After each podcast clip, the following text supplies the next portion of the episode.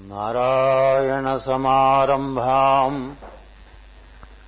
श्रीशङ्कराचार्यमध्यमाम्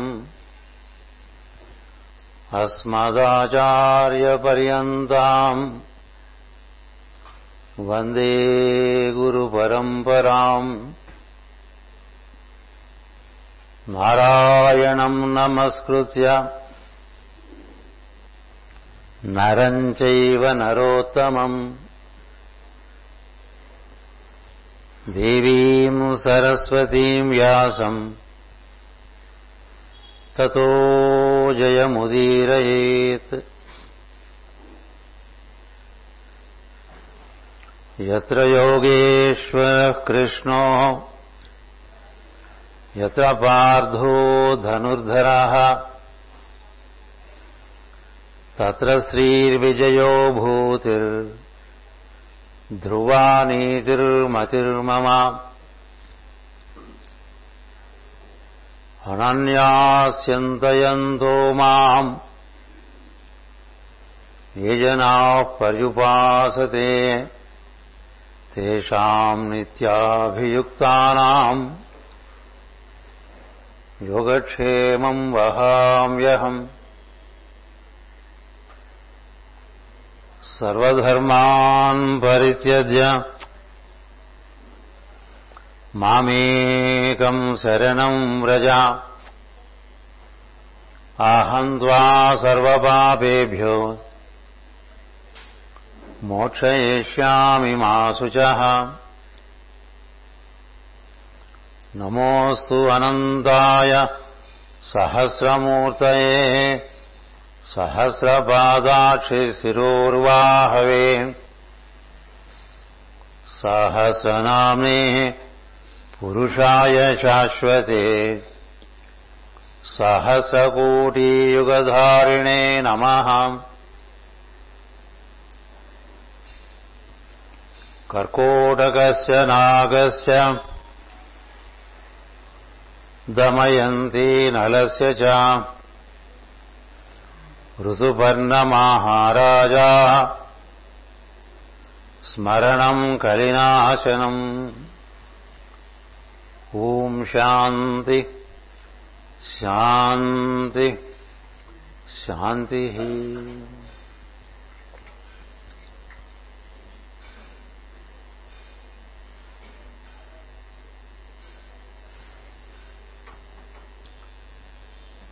సోదర బృందానికి హృదయపూర్వకమైనటువంటి నమస్కారములు మరియు శుభాకాంక్షలు.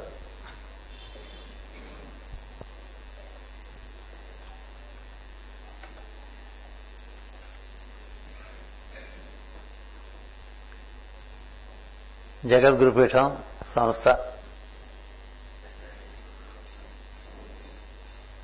అందరి పెద్దలు అయినటువంటి శ్రీ కెఎస్ శాస్త్రి గారికి శ్రీ ఎన్విఎస్ మూర్తి గారికి నమస్కారములు.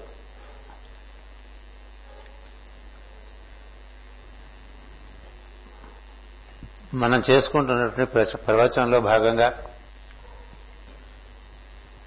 హృదయం నుంచి మనం విశుద్ధికి విశుద్ధి నుంచి భూమధ్యానికి అక్కడి నుంచి ఆజ్ఞకు ఒక ప్రయాణం ఉందని అది దక్షిణం నుంచి తూర్పుకి ప్రయాణం అని వివరించుకుంటూ ఉన్నాం. అందులో భాగంగా నిన్న ఒక్కరవ ఘాటుగా ఉన్నా నాకే అనిపించింది. ఒక్కరవ ఘాటుగా ఉన్నా వైఖరి సరిగా లేకపోతే మధ్యమ వాకు దానికి ఒక పద్ధతి ఉండదు సంస్కారం ఉండదు అని తెలియపరచడం జరిగింది. వైఖరి మధ్యమ ఈ రెండు చక్కగా సంస్కరింపబడి నిశ్శబ్దాన్ని వినగలిగేటువంటి ఒక స్థితి జీవన కలిగినప్పుడు పర నుండి పశ్చంతికి వాకు దిగి వస్తుంది. పరావాకు పశ్చంతిగా దిగిరవటం అది దివ్యావతరణం. దాన్నే సరస్వతి అవతరణం అని చెప్తారు గంగా అవతరణం అని చెప్తారు. దివ్య వాక్కు వినటం చూడటం అని చెప్తారు. ఆ స్థితిలో చూడటమైనా వినటమైనా ఒకటే. Seeing through the ears listening through the eyes అని మహాత్ముల బోధనలో ఉంటాయి. అవి నాగుపాములకే ఉంటాయి. Seeing through the ears listening through the eyes ఊర్ధగతి చెందుతున్న కొద్దీ ఇంద్రియ సమన్వయం బాగుంటుంది. ప్రధానంగా వాక్కు దానికి సంబంధించినటువంటి నియమాలను పాటించి దాన్ని దాదాపుగా మనం లోక వ్యవహారానికి కర్తవ్య నిర్వహణకు మాత్రమే అతి తక్కువ పదములు వాడి వినియోగిస్తూ ఉంటే వాక్కు వృధా అవదు వాక్కు వృధా అయిన వాళ్ళు పెక్కు భంగులు వివేక భ్రష్ట సంపాతములు అన్నారు కదా. ఆకాశంబున నుండి శంభుని శిరంబు అందుండి సుశ్లోకం పైన హిమాద్రి అట నుండి భువి కదా. అక్కడి నుంచి పాతాళానికి చేరిపోతుంది గంగా. వివేక భ్రష్టుని యొక్క సంపాతం అంటే పడిపోవటం. వీడు ఎంత భ్రష్టత్వం చెందాడు అని తెలుసుకోవాలనుకుంటే అతని మాటల నుంచి అతనే వ్యక్తం చేసుకుంటూ ఉంటాడు ఎవరు చెప్పక్కల తెలిసిన వారు ఎదుటివారి భాషణం వింటూ ఉంటారు. వింటూ ఉంటే ఆ జీవుని యొక్క స్థితి బాగా తెలుస్తూ ఉంటుంది.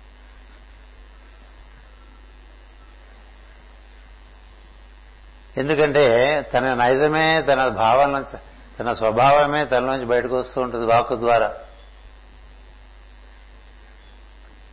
అందుకని మాట్లాడే మాటల్లో అవకతవకలు అబిడిదిబిళ్ళు నట్లు కొట్టుకుంటూ మాట్లాడటం పదాలు దొరక బాధపడుతూ దిస్తింగ్ దిస్తింగ్ అంటూ ఉంటారు చాలామంది.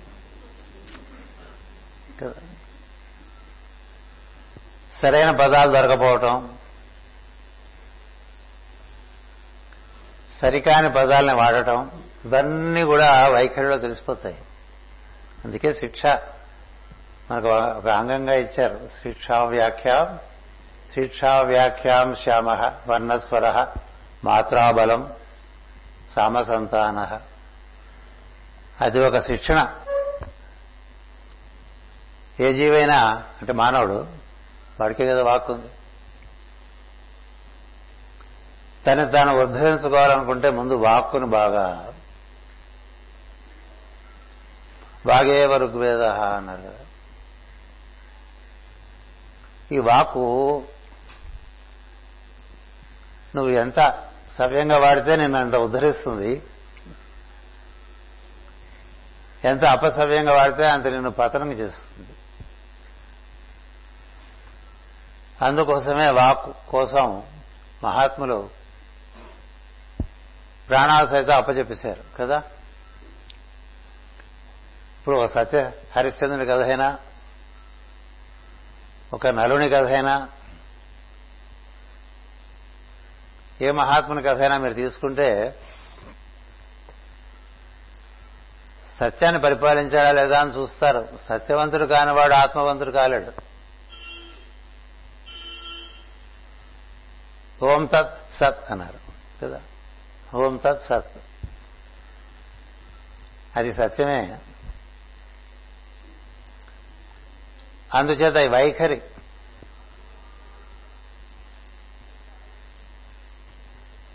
చూడండి నదీ ప్రవాహం సముద్రం చేరే లోపల చిలవల పలవలుగా వెళ్ళిపోతుంది కదా? డెల్టా ఏర్పడిపోతుంది. అలాగా మన ముఖం నుంచి వచ్చేటువంటి వాక్కు. నాలుగు చివరన సరస్వతి ఉందంటారు. అంగట్లో వాగేశ్వరి దేవతలు ఉన్నారంటారు. అందుచేత ఈ వాక్కుని చక్కగా అవగాహన చేసుకుని నిర్వర్తించుకోవటం అనేటువంటిది సాధకుడు చాలా ప్రధానమైనటువంటి బాధ్యత అది. ఎలా పడితే అలా మాట్లాడకూడదు. మామూలుగా ప్రపంచంలో కూడా చక్కటి ఉపన్యాసాలు చెప్పుకుంటూ బతికేసే వాళ్ళు బోళ్ళు మంది ఉంటారు. కదా? వాగ్ధాటితో ప్రపంచాన్ని జయించిన వాళ్ళు ఉంటారు. వాకుతో బాహ్య ప్రపంచాన్ని జయించేసి. నా వాణి నన్ను మాస్టర్ గారు అన్నారు కదా? నా వాణి అంటే? నేను నా నేనంటే? నేను నేనైనా నేను ఇంకో నేను వినపడదు ఎక్కువ రోజు మిగతా చిల్లర నేలకి చిల్లర చిల్లర నేనులకు ఆయుష్ ఉంటుంది పరిమితి ఉంటుంది. ఈ చిల్లర నేనులకు మూలమైనటువంటి నేను నేను ఉన్నదే ఆ నేను అన్నిటికీ అన్నిటినీ అధిగమించి ఉంటుంది దానికి ఆయుష్ లేదు. దేనికి పరిమితం కాదు కదా. దాన్నే పరావాక్ అంటారు. పరావాక్ మనకు అందాలంటే ఈ దిగువనున్న మధ్యమ వైఖరి అవి చక్కగా నిర్వర్తింపబడాలి.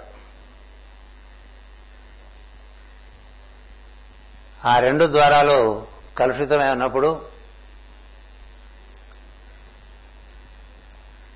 పర నుంచి పశ్చంతి లేదు పశ్చంతి నుంచి మధ్యమ లేదు.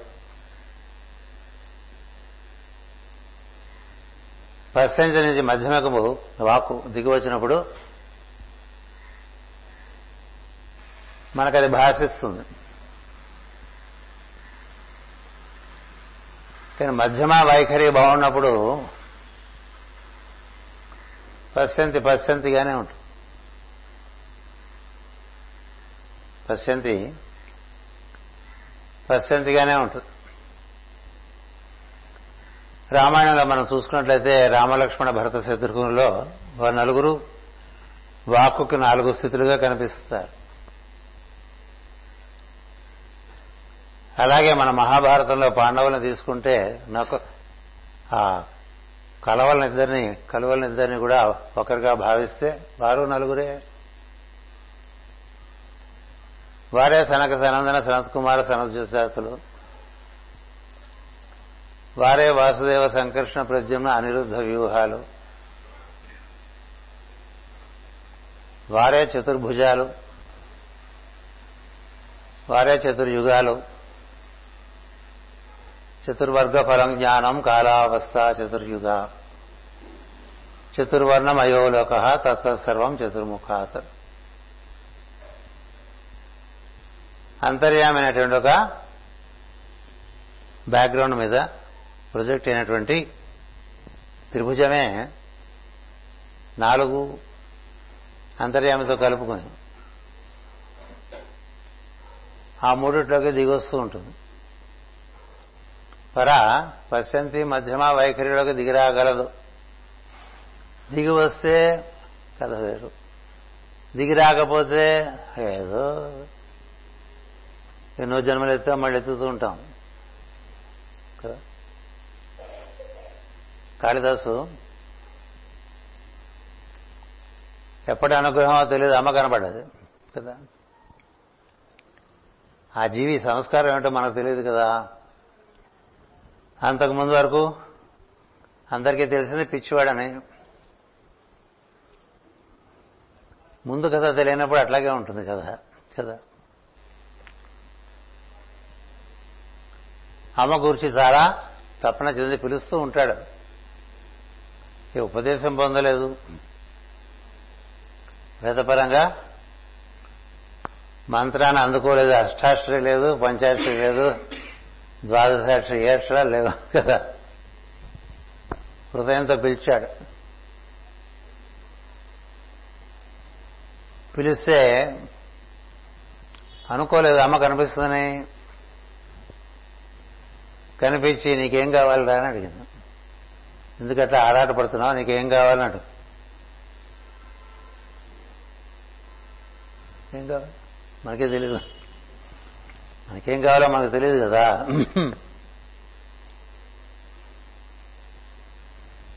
అతనికున్న ఆ బుద్ధిలోనే ఒక భావం వచ్చింది. ఉన్న తెలివి తీసేసి కొత్త తెలివి ఇవ్వమన్నాడు. ఉన్న తెలివి తీసేసి కొత్త తెలివి తల్లి అని తదాస్తుంది. అయిపోయింది. మనందరికి కూడా జరగాల్సింది అదే ఈ ఉన్న తెలివి పనికొచ్చే తెలివి కాదు. ప్రపంచంలోనూ మీరు దానివల్ల ఎక్కువ సాధించింది లేదు. లోకాతీత విషయాలకి అసలు పనికిరాదు ఇది. ఈ తెలివితేటలతో దివ్యలోకాల్లోకి ప్రవేశిద్దామని అనుకుంటే అంతకన్నా హాస్యం ఇంకోట్లేదు హాస్యం. ఈ తెలివి పోవాలి. ఇది లౌకికమైన తెలివి. ఇందులో పరిపూర్ణంగా స్వార్థం నిండి ఉంటుంది.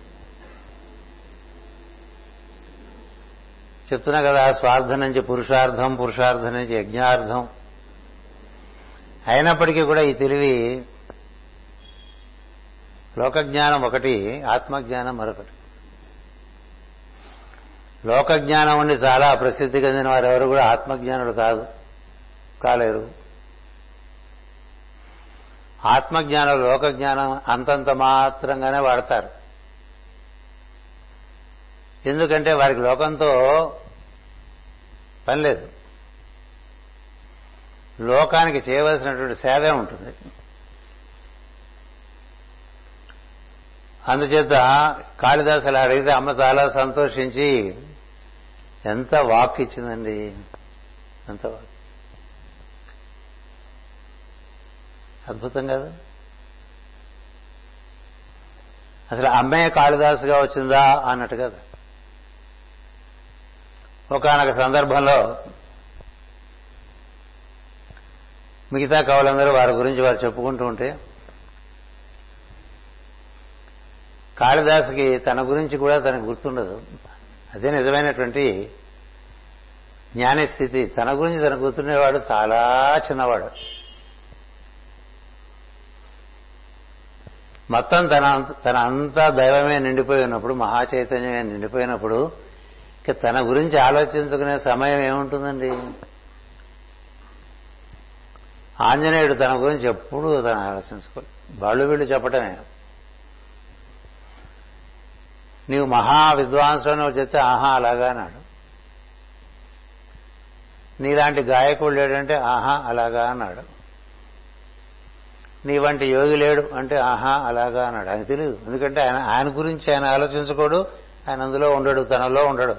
ఆయనలో ఉంటాడు. అంతా రామమయం లోపల బయట అంతా. ఈ కవులందరూ ఇలా చెప్పుకుంటే ఈయనకి మన గురించి మనకేమీ తెలియదే మన గురించి మనకేమీ తెలియదే అని దుఃఖం వచ్చిందండి. ఏం తల్లి వాళ్ళందరూ అలా చెప్తున్నారు నీ భక్తులు అని. వారికి మీ నీకు వారికి నీకు ఉన్న సంబంధం చెప్తున్నారు.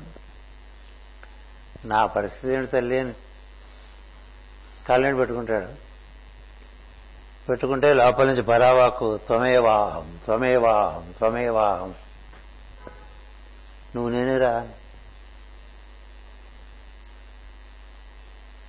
నువ్వు నేనే. నేనే నువ్వు. నీకు ఎందుకు బాధ? రాముడే హనుమంతుడిగా ఉంటే ఇంక బాధ ఏంటండి? హనుమంతుడు. దేవుడే జీవుడు రూపంలో ఉంటే నా సంగతి ఏమిటి? అనేది ఒక పావర్టీ ఆధ్యాత్మిక సాధనా మార్గంలో అది భాగవతంలో మాటి మాటికి చెప్తూనే ఉంటారు కదా? చతుర్ముఖ బ్రహ్మ కూడా చెప్పారు నీ గురించి మర్చిపోరా లోకం గురించి అవి నువ్వేం చేయాలో నేను చెప్తా. ఎందుకు ఇవన్నీ చెప్తున్నానంటే వైఖరి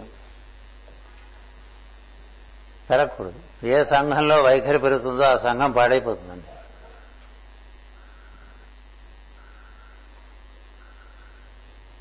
భారతీయులకు తెలిసినంత ఎవరికి తెలియదు భారతీయులు ఆచరించేది చాలా తక్కువ. కాబట్టే భారతదేశం పరిస్థితిలా ఉంది.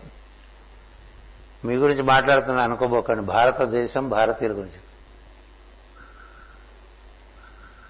అన్నీ తెలుసు ఏం చేయం? మాట్లాడమంటే నబూ మనకు సామెత ఉంది మాటలు కోటలు దాటుతాయని. మనం కోట దాటి వెళ్ళాలి మా భయం. మనం బాణం వేసినా కోట దాటుతుంది. మన కాళ్ళకి గుచ్చుకుంటుంది. ఇలా వేస్తూ ఉంటాం కదా. చిన్నప్పుడు దసరాలప్పుడు మాకు ఒక విల్లును కొన్ని బాణాలు ఇచ్చేవారు. వీరాని ఇలా లాగితే అది మన కాళ్ళ మీదే పడుతుంది. గుచ్చుకుందా నాన్న అని అడుగుతుంది అంటే అమ్మ. గుచ్చుకోకుండా తప్పించుకోవడం చాలా గొప్ప విషయం మనకి. అట్లాగే మన మాటలు మనకే తిప్పలు తెచ్చిపెడతాయి. అందుకని హృదయం చేరిన వాడు చేయవలసినటువంటిది వాయు. లోకాల్లోకి చేరాలి కాబట్టి వాయువులో శబ్దం తక్కువ నాదం ఉంటుంది. నిన్న చెప్పా వాయువు గురించి కదా? ఆ నాలుగో అరలో ఉండేటువంటి మూడు పొరలకి ఆ వాయువు సంబంధం ఉంటుందండి. అనాహత కేంద్రంలో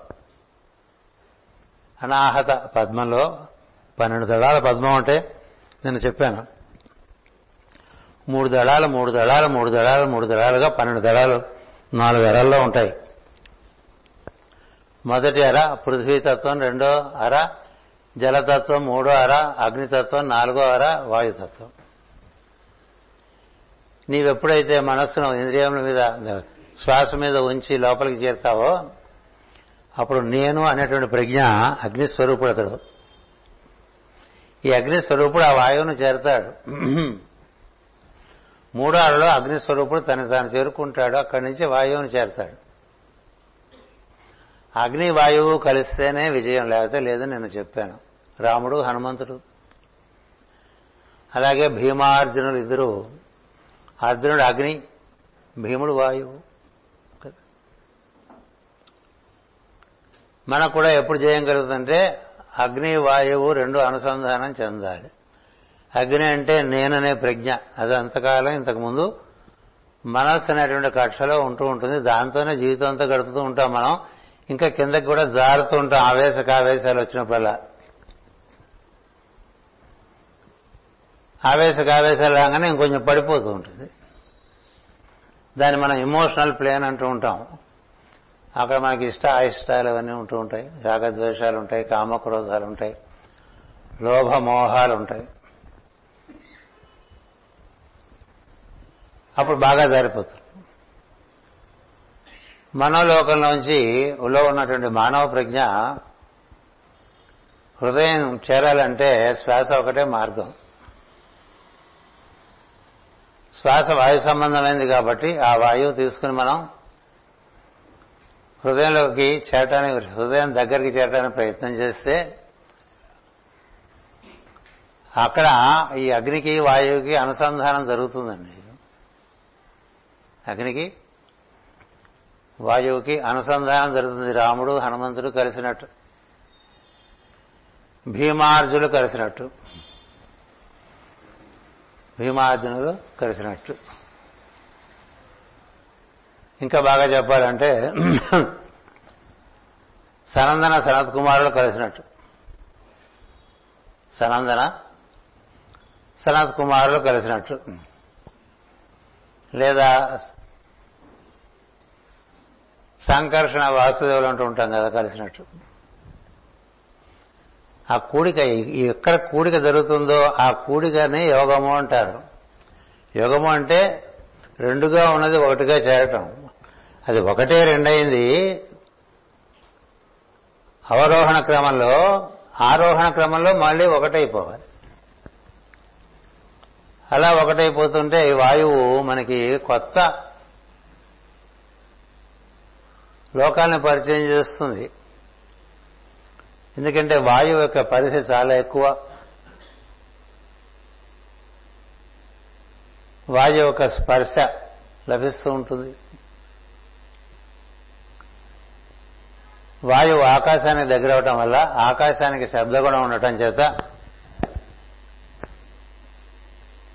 శబ్దము స్పర్శ దివ్య స్పర్శ లభించడం అనేటువంటిది ఈ వాయులోకంలోకి ప్రవేశించినప్పుడే జరుగుతుంది. అది నాలుగవ భూతము నాలుగవ లోకము బుద్ధిలోకం అంటాం. మానవుడు ఉండదగినటువంటి చోటది బుద్ధిలోకం మానవుడు ఉండదగిన చోటు. ఈ బుద్ధిలోకంలోకి ప్రవేశించినప్పుడు నీ ప్రజ్ఞకు పరిధి చాలా పెరుగుతూ వస్తూ ఉంటుందండి. అలా బుద్ధికి మనకు ఉండేటువంటి ప్రజ్ఞకి ఆ విధంగా పరిధి పెరుగుతూ ఉండటం అనేటువంటిది బృహస్పతి అనుగ్రహం అంటారు. దాన్నే జూపిటర్ ఇన్ క్యాన్సర్ అని కూడా అంటారు. అదొక సౌలభ్యం. అలా ఎవరికైనా ఉంటే వినియోగించుకోవాలి. బృహస్పతితో లగ్నానికి సత్సంబంధం ఉందనుకోండి చాలా అదృష్టవంతుడు. చంద్రుడికి సత్సంబంధం అనుకోండి చాలా అదృష్టవంతుడు. సూర్యుడికి సత్సంబంధం ఉందనుకోండి చాలా అదృష్టం. ఎందుకని ఈ జన్మలో ప్రజ్ఞకు పరిధి పెరిగేటువంటి అవకాశం చాలా ఎక్కువగా ఉంది. లేకపోతే అగ్నితత్వంలో మనసులో కూర్చుని కొత్త కొత్త కొత్తలాడుతూ భగ భగ భగమంటూ తాను మండిపోతూ పరిసరాన్ని మండించేస్తూ బతుకుతూ ఉంటాడు కదా? మన ఉనికి మనకే బాగుండదు ఇతరులకే బాగుండదు. అది మనందరికీ తెలిసిన విషయం దాని గురించి ఎక్కువసేపు మాట్లాడుకోకలేదు వాయువు ఎందుకన్నారు? నమస్తే వాయు త్వమేవ ప్రత్యక్షం బ్రహ్మ. త్వామేవ ప్రత్యక్షం బ్రహ్మ వదిష్య కదా? నువ్వే నువ్వే అంటుండు. నువ్వే ప్రత్యక్ష బ్రహ్మ. ఎందుకంటే కనబడకుండా ఉన్నావని తెలుసు. వ్యాప్తి గలవాడివి. ప్రధాన దేవతల్లో వేదంలో అగ్ని వాయువు సూర్యుడు చెప్తారు కదా. సూర్యుడు అంటే నువ్వే. వాయువు అగ్ని. అంచేత ఈ వాయువు అట్లా వ్యాప్తినిస్తూ ఉంటే నీకు ఇదివరకు ఏవో రకరకాల పిచ్చి విషయాలని వాటి అందు ఆసక్తి ఉండేవాడు. ఇప్పుడు క్రమంగా కొంత దివ్యమైన విషయములందు వాడికి తెలియకుండానే వాడికి ఆసక్తి కలిగి ఇంకా అందులో పడతాడండి. ఆ రంధిలో పడతాడు. ఆ రంధిలో పడితే ఎన్ని విషయాలు తెలుసుకోవచ్చు? ఎన్ని విషయాలు తెలుసుకోవచ్చు మాస్టరికే గారు ఎన్ని విషయాలు చెప్పారు తెలుసా? కో కొలలు చెప్పారు. కో కొలలు. వారు రాసిన సూక్తాలు కానీ ఆ సూక్తాల్లో ఉండేటువంటి నిరుక్తంతో ఆయన ఇచ్చినటువంటి రహస్య ప్రకాశంలో ఉన్నాయా? అవన్నీ మన లోపల మనం చక్కగా సిద్ధించుకోవచ్చు. అవగాహన చేసుకుని. అది సరస్వతి సూక్తం కావచ్చు విష్ణు సూక్తం కావచ్చు పురుష సూక్తం కావచ్చు స్త్రీ సూక్తం కావచ్చు. సుపర్ణ సూక్తం కావచ్చు. ఒక్కొక్క పదంలోంచి ఎంతెంత లోతుల్లో మనకి అవగాహన దాన్ని మనలో దర్శించేటువంటి విధానం. అప్పుడు నీ పరిధి పెరగలా? పరిధి పెరగల? దాన్ని మనం చక్కగా అవగాహన చేసుకుంటే అగ్నిలోకాలు వాయులోకాలు సుపర్ణ లోకాలు సుపర్ణ లోకములు అంటే స్పందనాత్మక చైతన్యం ఉండేటువంటి లోకం అది. ఇక దాని మీద ఉండేది విష్ణుతత్వమే కదా? న్యస్థాంఘ్రి పద్మ పతకేంద్ర పుష్టి అంటాం కదా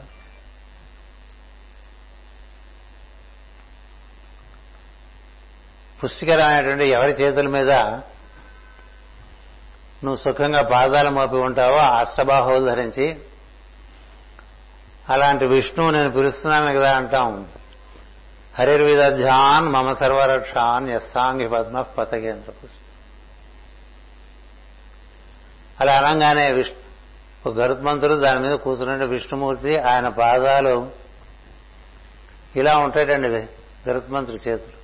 చతుర్బాహు ఆయన కూడా. నా చేతుల మీద పెట్టు స్వామి నీ పాదాలు అంటూ ఉంటాడట.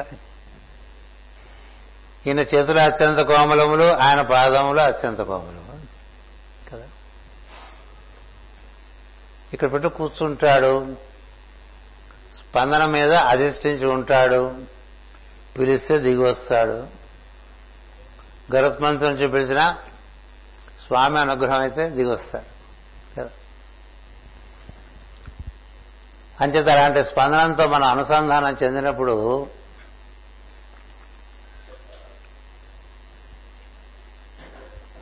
ఎన్ని విషయాలు తెలుస్తాయి?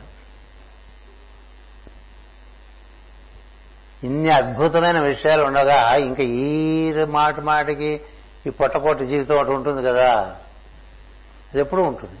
శరీరం ఉన్నంతకాలం దాన్ని పోషించాలి. దాంతో కూడి ఉన్న వాళ్ళని కూడా పోషించాలి. ఎంతకాలం దానికి ఒక పద్ధతి ఏర్పాటు చేసే? మన సాంప్రదాయం ప్రకారం ముప్పై ఐదేళ్ళకి అది అయిపోవాలండి. Five times seven. ముప్పై ఐదేళ్ళకి జీవుడు తన వృత్తి ఉద్యోగము వ్యాపారము కుటుంబము స్థిరోభవ అనే స్థితికి రావాలి.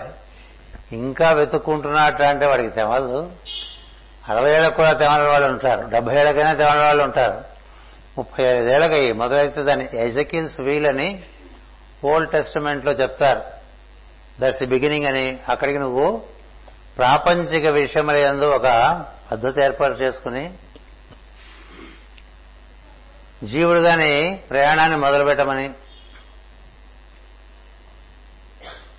దేహాత్మ భావనతో ఏదో శ్రమపడినా ముప్పై ముప్పై ఐదేళ్ళు అక్కడి నుంచి జీవాత్మ భావనతో ప్రయాణం చేయమంటారు.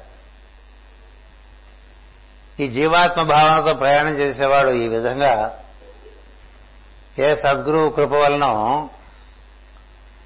హృదయం చేలగలిగితే అక్కడి నుంచి ఒక మెట్టు ఎక్కితే దాన్ని సూక్ష్మ స్పందనము అంటాడు పతంజలి మహర్షి. హృదయం చేరటం స్పందనం అంటే అందులో మూడవ పరైనటువంటి అగ్నితత్వం చేరటం హృదయంలో ఉండే అగ్ని. నాలుగవ పొర చేరటం అంటే వాయువు చేరటం. అందుకే వాయువే గురువుగా చెప్తారు ఇప్పుడు. అలా చేరేసరికి ఈయనకి ఏముందంటే టైం ఎక్స్పాండ్ అంటుంటాం కదా. టైం ఎక్స్పాండ్ అంటే నువ్వు ఏ విషయం నేర్చుకుందాం అనుకుంటావో దానికి సమయం కలిసి వస్తూ ఉంటుంది. ఇతర సమయాలన్నీ కూడా మనకి అవి చాలా క్లుప్తం అయిపోతూ ఉంటాయి. ప్రపంచంలో మన్ని పరుచుకోవటానికి కాదు ఆధ్యాత్మిక సాధన. మనని మనం నిట్ట నిలువుగా పెంచుకుని దివ్య స్పర్శ పొంది ఆ స్పర్శ పట్టుకుని తిరిగి వచ్చాడనుకోండి ఆ కథే వేరు. ఈ కథ వేరు. ఈ కథకి అల్పాయుష్ ఉంటుంది ఆ కథకి అపరిమితమైన ఆయుష్ ఉంటుంది. ఓ పని చేస్తే కలకాలం ఉంటుంది. మనం చేసే పనులు మనమే నిలబెట్టుకుంటూ ఉండాలి. గడకర్రలు పెట్టుకుని. కదా? ఏదో మనం గుడి కట్టామనుకోండి ఎక్కడ కడతాం ఏ రోడ్డు పక్కన కడతాం. ఏదో హడావిడి చేస్తాం గణపతి అంటాం అదంటాం ఇదంటాం. మూడేళ్ళ వైభవంగా చేసేస్తాం. అబ్బో చాలా బాగుందండి. అంటారు అందరూ పొగుడుతూ ఉంటారు. శాశ్వతం అయిపోతుందని అందరూ ముఖప్రీతికగా మాట్లాడతారు మాట్లాడని ముఖప్రీతే.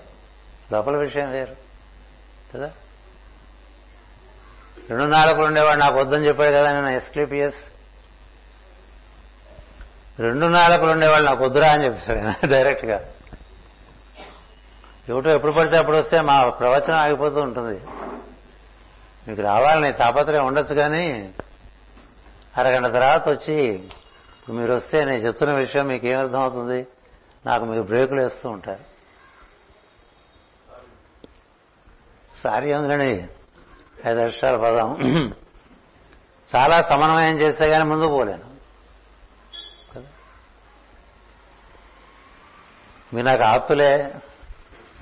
అయినప్పటికీ ఒక విషయం చెప్తాను.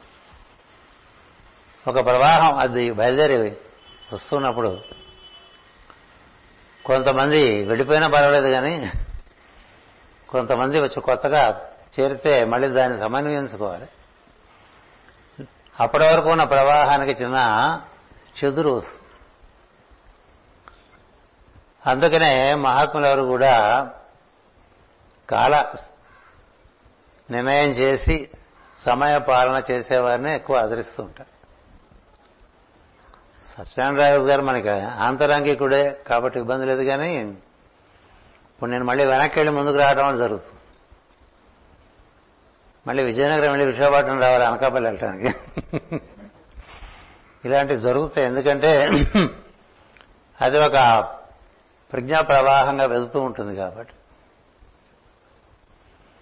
అందుకని ఈ అగ్ని వాయువును చేరినప్పుడు హృదయంలో నాలుగవ పొరలో ఉన్నటువంటి మూడు దళాలు అవి పులకిస్తాయండి. పులకించడం చేత నీకు చాలా లోపల హాయిగా ఉంటుంది. మీరు ఎలా ఉన్నారంటే నేను హాయిగానే ఉన్నానని చెప్తాను. మీరు ఎలా ఉన్నారంటే నేను హాయిగానే ఉన్నా ఆ నేను అంతకుముందు నేను కాదు. అంతకుముందు నేను మనోకక్షలో ఉంది. సాధనలో. ఇప్పుడు నేను మనోకక్ష నుంచి బుద్ధి కక్షలోకి మారుతూ మధ్యలో ఉంది. ఈ మనోకక్ష నుంచి బుద్ధి కక్షలోకి మారుతూ ఉంటేనే నీకు చక్కని ఆలోచనలు వచ్చేస్తూ ఉంటాయి. తదనుగుణంగా ఆ చక్కని గ్రంథములు మించి నీకు అప్రయత్నంగా నీ దగ్గరికి చేరుతూ ఉంటాయి.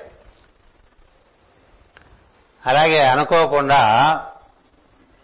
సత్సాధకులు నీకు పరిచయం అవుతూ ఉంటారు. నీకు లోపల ఉత్సాహం ఉంటుంది ఎందుకంటే అగ్ని వాయువు కలిసి ఉండటం చేత. నలుడు నీలుడు అర్జునుడు భీముడు రాముడు హనుమంతుడు అన్నట్లుగా. ఉత్సాహం బాగుంటుంది.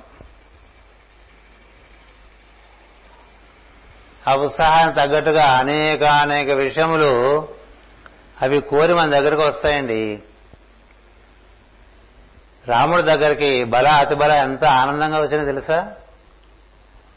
రామాయణం చదువుకుంటే విశ్వామిత్రుడి దగ్గర నుంచి రాముడి దగ్గరికి బలాతి బల వచ్చిన విధానం అమ్మాయ అనుకుంటాడు. ఎందుకంటే రాముని హృదయం లాంటిది అవతార పురుషుడు. చాలా సంతోషపడిపోతాయి బలాతి బల ఇలా వినటం ఏమిటి పరిగెత్తుకుంటూ వచ్చేస్తాయి? కదా? అలా పరిగెత్తుకుంటూ వచ్చి స్థిరపడిపోతాయి. రాముడు అంటాడు నా దగ్గరే కూర్చోకండి. మీరు స్వేచ్ఛగా ఉండండి నాకు అవసరమైనప్పుడు సహకరించండి అని చెప్ప చెప్పాడు కదా. అలా సద్విషయములు రకరకాలుగా వచ్చేస్తాయి మన దగ్గరికి. If you really have the touch of మాస్టరీకే he opens the whole universe to you it's up to you he opens the whole universe to you విశ్వాత్మకమైన విద్య సమస్తం అలా కమలం తెలుసుకున్నట్టు తెలుసుకుంటుందండి మీ ఓపికే. మీ ఓపికే. మనం దాని మీద బాగా రతి కలిగి ఉన్నాం అనుకోండి ఈ మనం చెప్పాను మనుష్య జీవితం అని. మండేన్ లైఫ్ అది చాలా సులభతరం అయిపోతూ ఉంటుంది. అది ఆటో మోడ్లోకి వెళ్ళిపోతుంది. ఆటో క్రూజ్ క్రూజ్ మోడ్ అంటుండే కదా ఇప్పుడు. కార్లకు పెడుతున్నారు క్రూజ్ మోడ్. మైండ్కి పెట్టుకోవాలి క్రూజ్ మోడ్.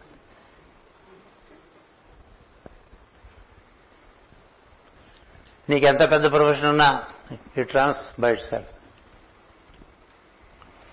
నీకెంత పెద్ద కుటుంబం ఉన్నా it runs by itself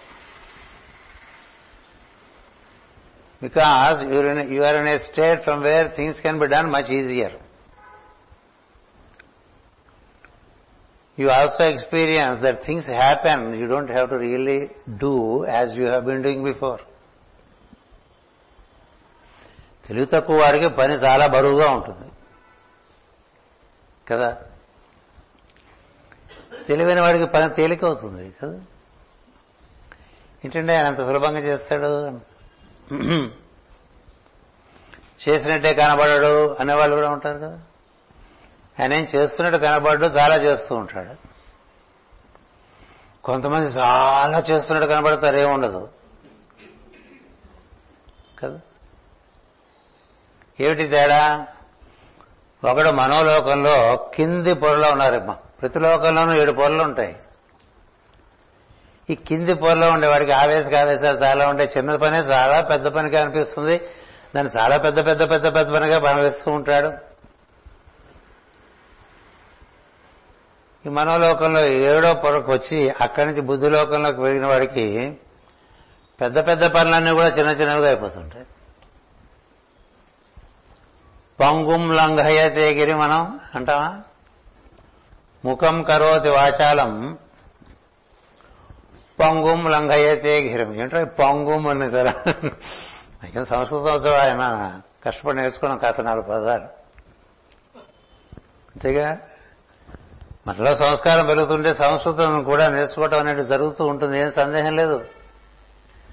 మనలో సంస్కారం పెరిగితే మన తెలుగు భాష మనం మాట్లాడేది మనం రాసేది చాలా బాగుపడుతుంది. గుర్తుపెట్టుకోండి. మాటలో కానీ రాతలో కానీ యాస ఉండదు. స అనే అక్షరానికి శ అనే అక్షరానికి తేడా తెలుస్తుంది లా అనే అక్షరానికి లా అనే అక్షరానికి తేడా తెలుస్తుంది కదా? ఈ రోజులో ఎవరో శా పలకలేరు. పోయింది. లా పలకలేరు. అరు అరు అనమంటే అరలేరు అరుస్తారు కానీ అక్షరములన్నీ కూడా ద్విజపంక్తి ద్వయోజ్వల అన్నారు కదా. అవి నీ పై దవడ దంతముల మూలములలో రూట్లు పీకేస్తూ ఉంటాం కదా. రూట్ కెనాలని లాగేస్తూ ఉంటారు అన్ని. ఫిడపోయింది ఇంకా ఏ విద్యలు రాకుండా తయారు చేసుకుంటాం శరీరాన్ని. ద్విజపంక్తి అంటే ఒక వరస దవడ వరస కదా?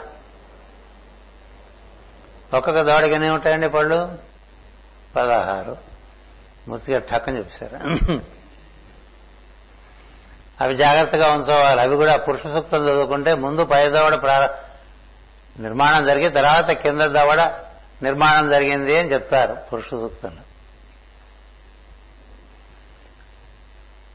ముందు ఏర్పడింది పైనుంచి మనకి ఏర్పడింది కాబట్టి సృష్టిలో దానికి దివ్యత్వం ఎక్కువ.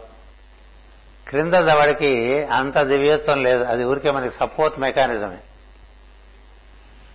తినటానికి కింద దవడ చాలా అవసరం. కదా? అలా అలా అలా మనం నవలాలంటే కింద దవడ దవడ లేకపోతే నవలలే మనం ఒక గీతను చూసినా తెలుస్తుంది ఎంత బాగా పడుతుందో కింద దవడ. కదా? జంతువులందరికీ కింద దవడలు బలంగా ఉంటాయండి. మానవులో కూడా కింద దవడ బలంగా ఉందా పై దవడ బలంగా ఉందా అనేటువంటిది సాముద్రిక శాస్త్రంలో చెప్తారు. పైదడ పై దవడ బలంగా ఉన్నవాడికి పై దంతములు ఊడవు. ఊడితే కేంద్రదంతములు దంతములు వస్తాయి అది శరీరానికి తిండికి సంబంధించింది. పైదవళ్ళలో ఉండేటువంటి పదహారు మూలాల్లోనూ పదహారు విద్యలు అమ్మవారికి ఉంటాయండి. ఆ విద్యలు అక్కడ ఉజ్వలంగా ప్రకాశిస్తూ ఉంటాయట. అందుకనే వారి పను పలువరస కూడా చాలా అందంగా ఉంటుందని చెప్పి సాముద్రికం చెప్తుంది రాముడు నవ్వాడు కృష్ణుడు నవ్వాడు. ఎవరైనా విద్యలు భాషిస్తాయో వారి ముఖమునందు అవి మేము ఇక్కడ ఉన్నామని తెలియపరిచేట్టుగా ఉంటాయి అవి. మనంతా మేకప్ చేసుకున్నా కుదరదు. లోపల విద్యలోని ముఖం వేరు లోపల విద్యలు లేని ముఖం వేరు. ఇది ఎందుకు చెప్తున్నానంటే ఈ వాయువు ఇట్లా మనకి గంటల్లోంచి బయలుదేరి కింద దవడకు వచ్చి అక్కడి నుంచి పైదవడలోకి వస్తుందండి. అగ్నివాయువు ఇదంతా యోగంలో ప్రత్యక్షంగా అనుభూతి చెందే విషయాలు. నేను అనే ప్రజ్ఞ ఏ విధంగా ఈ శరీరంలో మనం ఒక గురువును ఒక దైవాన్ని ఆశ్రయించి దానికి ఊర్ధ్వగతి కలిగించాలని సంకల్పం చేస్తే ఆ ప్రజ్ఞాన్ని ఇట్లా లోకాలు దాటుకుంటూ హృదయం నుంచి వాయుతత్వంలోంచి విశుద్ధికి వచ్చేసరికి ఆకాశతత్వంలోకి వచ్చేస్తుంది. ఇక్కడి నుంచి ఇక్కడ వరకు ఆకాశమే ఉంటుంది మరి ఆకాశం శబ్దగుణము ఆకాశానికి మరణం లేదు. ఆకాశానికి చరణం లేదు. మార్పు లేదు. వాయువు రకరకాలుగా వీస్తూ ఉంటుంది. అగ్ని రకరకాలుగా ప్రజ్వలిల్లుతూ ఉంటుంది. జలం రకరకాలుగా ప్రవహిస్తూ ఉంటుంది. పృథివీ రకరకాలుగా మార్పు చెందుతూ ఉంటుంది గుంటలన్నీ కూడా పూడిపో పుడికిపోతూ ఉంటాయి. మళ్ళీ గుంటలు ఏర్పడుతూ ఉంటుంది మళ్ళీ కొంత నీరు వచ్చి భూమి వెళ్ళిపోతూ ఉంటుంది భూమి వచ్చి నీరు వెళ్ళిపోతూ ఉంటుంది ఇటువంటి భూమి చాలా జరిగినాయి.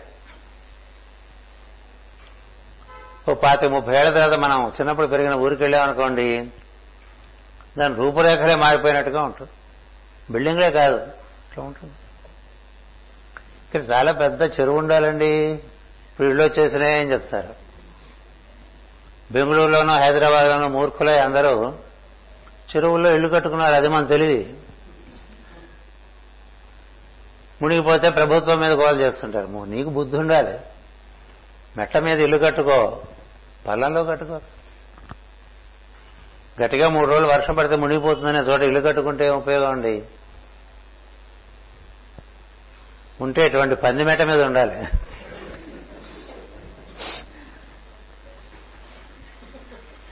ఇది పంది కదా. సో నేనే ఆలోచించాను మన పెద్దానికి శోధన ఎక్కువ. శోధనయే మన మార్గం అని. Deep deep. ఈ పంది మినిట్ అనేది ఎట్లా వచ్చింది? మనం ఎక్కడ ఎందుకు చేరామని. పంది అంటే వరాహం కదా. కొంచెం బాగుంటుంది. పంది కన్నా బాగుంటుంది. కదా ఇది వరాహమెట వరాహమెట ఎందుకు వచ్చింది? సరే గురువుగారిని అడిగాను. మా గురుగారు ఏదైనా ఎప్పుడైనా టక్కున ఎలా చెప్తారంటే అవునో కాదో అన్నట్టుగా చెప్తారండి.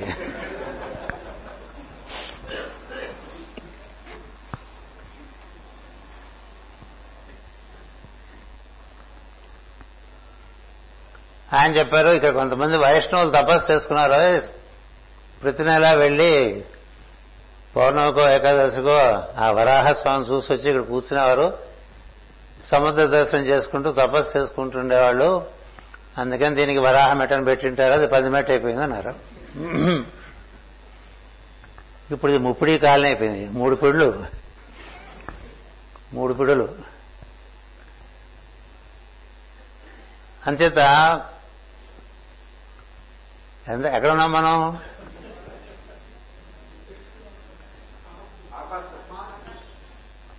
శబ్దగుణం. ఇక్కడ కూర్చుని శబ్దాలు వింటూ ఉన్నాం అనుకోండి. ఆయన అందుకే ఈ చోటు నిర్ణయం చేసుకున్నారు. ఇది నమ్మకాన్ని ఊరికే చెప్తాను సరదాగా. నాకు అప్పుడెప్పుడో ఒకసారి మొత్తం ఇంత జలమయం అయిపోయిందని ఒక కళ వచ్చింది. అది ఎలా వచ్చిందంటే ఎంత స్వార్థంగా వచ్చిందంటే ఆ బిల్డింగ్ వరకు మునిగిపోయిందిట ఇది మాత్రం. సముద్రం అటు నుంచి వస్తుంది కదా. లేచి నేనే నమ్ముకున్నాను చాలా దుర్మార్గుడు గారు ఇలాంటి కళలు కంటున్నామని ఇదంతా ఆకాశ గుణానికి ఇది. ప్రతీకగా నిశ్శబ్దము నిశ్చలము. అచలం అంటూ ఉంటాం కదండి. వెంకటాచలం అంటాం చలం అని పిలుచుకుంటూ ఉంటాం. ఎంత దురదృష్టం? వెంకటాచలం అని పేరు పెట్టుకుని ఎరా చలం ఎరా చలం అంటుంటే వాడు చలమే చేస్తూనే ఉంటాడు. ఈ పని చేయదా?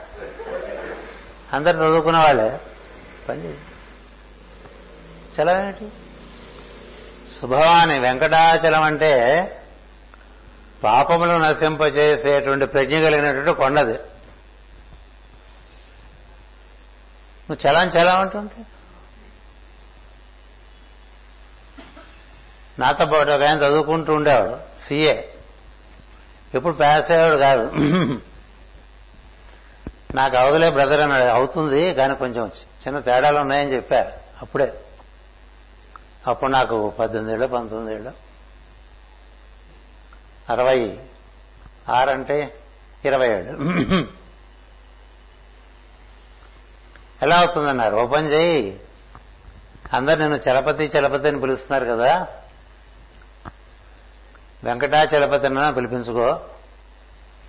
లేకపోతే వెంకట్ అని అన్నా పిలిపించుకో. వెంకట్ అని పిలిపించామనుకోండి పాపహరణము అని అర్థం దానికి. లేదా అచలపతి అచలపతి అని ఎవరు పిలిచి అలవాట్లేదు వెంకటాచలపతి అంత పేరు ఎవరు పిలవరు కదా? శబ్దంలో అంత ఉన్నది. పేసయ్యాడు పేసయ్యాడు పేరులో ఉంది మహత్యం. మనం ఊరికే ఫీల్ అయిపోయి పేర్లు పెట్టుకుంటే కాదు. పెద్దల దగ్గర పెట్టేసుకోవాలి పేర్లు. మనకి మనమే గొప్పవాళ్ళు అనుకుంటాం కాబట్టి పేర్లు పెట్టుకుని మన పిల్లలకి సరైన దారి చూపించలేము కదా? అందుకే కదా ఆయన దగ్గరికి వచ్చి పేర్లు పెట్టించుకుంటూ ఉంటాం. ఓ కుర్రవాడు చక్కని గ్రహ సంపత్తి గలవాడికి కార్తీక్ అని పేరు పెట్టారండి. ఎందుకు పెట్టారని అడిగా. ఊరికే ఇది ముప్పై ఏళ్ళ క్రితం కదా. ముప్పై ఐదేళ్ళు. కృతికా నక్షత్రంలో పుట్టాడు అందులో కృతికా నక్షత్రంలో పుట్టాడు కార్తీకని పెడతావా? కళ్యాణ సంస్కృతి చదువుకుంటే నక్షత్రాల పేర్లు నదుల పేర్లు ఇవి పెట్టుకోకండి చెప్పారు కదా. ఎందుకంటే ఆ ప్రజ్ఞ చాలా మహత్తరమైన ప్రజ్ఞ. ఈ ఇచ్చిన వాడు ఎంతటి వాడో మనకు తెలియదు కదా. అందుకని నదుల పేర్లు నక్షత్రాల పేర్లు వర్జనేయమని రాసుకున్నాం. గురుగారు రాసి ఇచ్చారు మన బట్టి వాళ్ళని చదువుకున్నాం కదా. వాడికి అన్నిటికీ అడ్లే. ఎందుకంటే ప్రతి చోట సిజరింగే కృత్తిక అంటే సిజర్ ఏ పనికైనా ముందు అడ్లు వస్తాయండి. ఏ పనికైనా.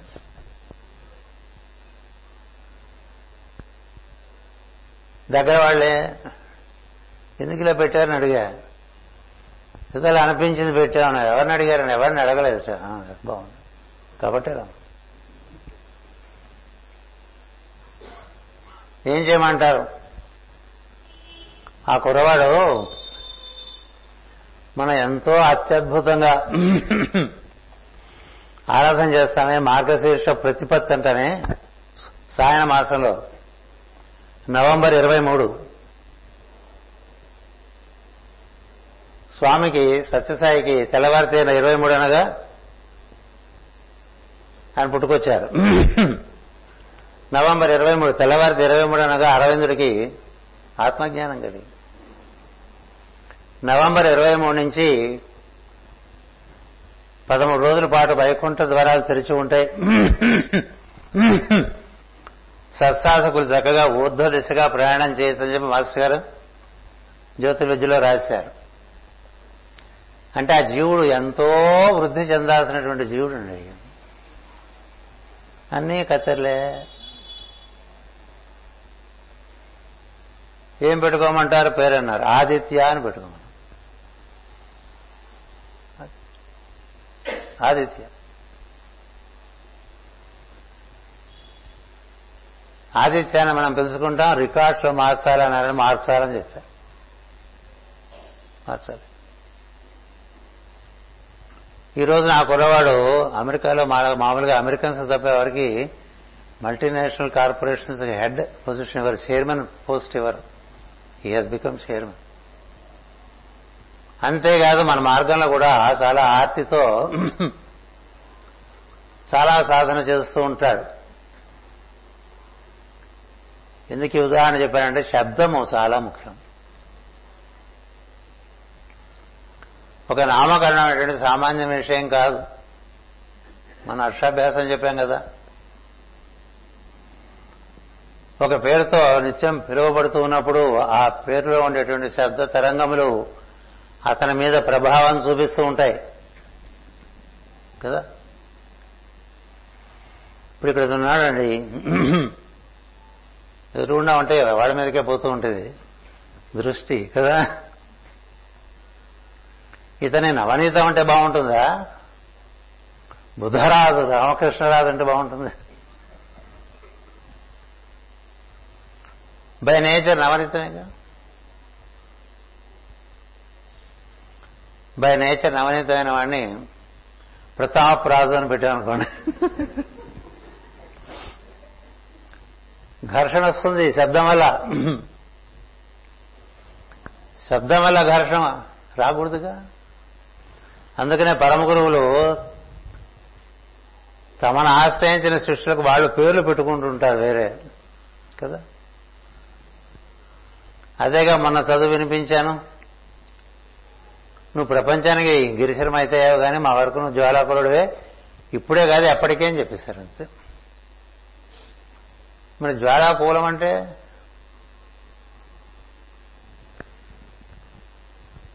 జ్వాలల దండ. ఇస్తారు కదా.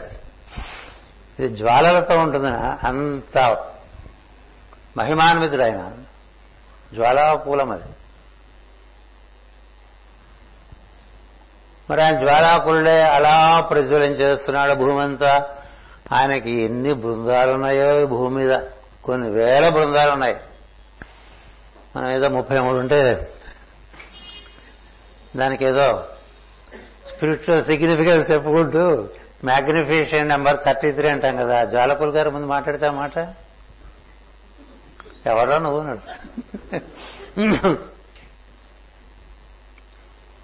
మన ఐడెంటిటీ మన ఎంటిటీ అక్కడ ఉండదు అసలు మామూలుగా కదా. ఆయన ముప్పై వేల సంవత్సరాల నుంచి పనిచేస్తున్నా ఉంటాడండి అదేంటి నాకు అర్థం కాదు? మన పుస్తకాల్లో ఏదో ఐదు వేల క్రితం బాగుపడ్డట్టుగా ఉంటుంది. కదా?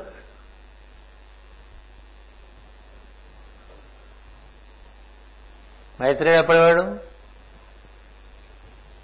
మైత్రేయ మహర్షి కృష్ణుడి కన్నా చాలా ముందు నుంచి ఉన్నవాడు. ఈ ఆర్య జాతికి ప్రథముడు ఆయన. ప్రథముడు. ఉత్తమోత్తముడు. అన్ని లోకాలు దర్శనం చేసి కేవలం ప్రేమ చేత భూమి మీద మన కోసం ఉన్నటువంటి వాడు. మైత్రిని సంప్రదించకుండా శ్రీకృష్ణుడు ఏ పని చేసేవాడు కాదు. మైత్రిని సంప్రదించకుండా ఏ పని చేసేవాడు కాదు కృష్ణుడు. మరువు దేవాపికి కృష్ణుడెంతో మైత్రేయుడు అంతే. కృష్ణుడి తర్వాత కృష్ణుడి తర్వాత మైత్రేయుడు అని. మందరజాలంలోనే ఉంటాడు వేదవ్యాసుడు అయితే మహావిష్ణువే భూమి మీద ఉన్నాడని చెప్తారు. ఎప్పటివాడు నీకు ఇప్పుడు తెలిస్తే ఈ మధ్య ఆయన కొంచెం డెవలప్ అవుతున్నాడండి అంటుంటే. కదా? ఈ మధ్య డెవలప్ అవుతున్నాడు ఇదివరకు అంత ఏం లేదు. మాస్టర్కి లేకపోతే మైత్రుడు ఎక్కడ ఉన్నాడండి అంటే అదేంటిది మాస్టర్కి లేకపోతే నీకు మైత్రుడు లేడు మైత్రుడు ఉన్నాడు. కొన్ని కొన్ని మనం మాట్లాడే విషయాలు చాలా జాగ్రత్తగా మాట్లాడు పెద్దవాళ్ళ విషయం. మీరు ఆకాశం చేరుకున్నారనుకోండి.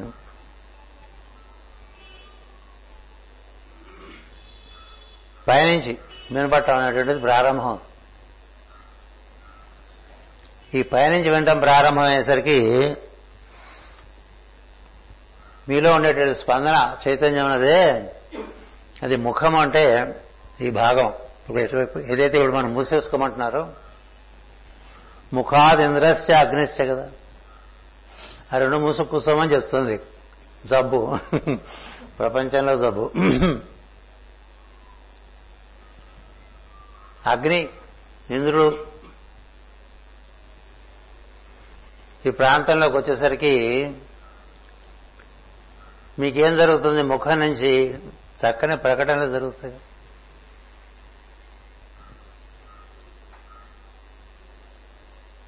భాషణం జరుగుతూ ఉంటే నాగస్వరం వింటున్న నాగుపాములాగా ఉండిపోతారు ఎక్కడైనా. ఎందుకని? వాకు మారిపోయింది.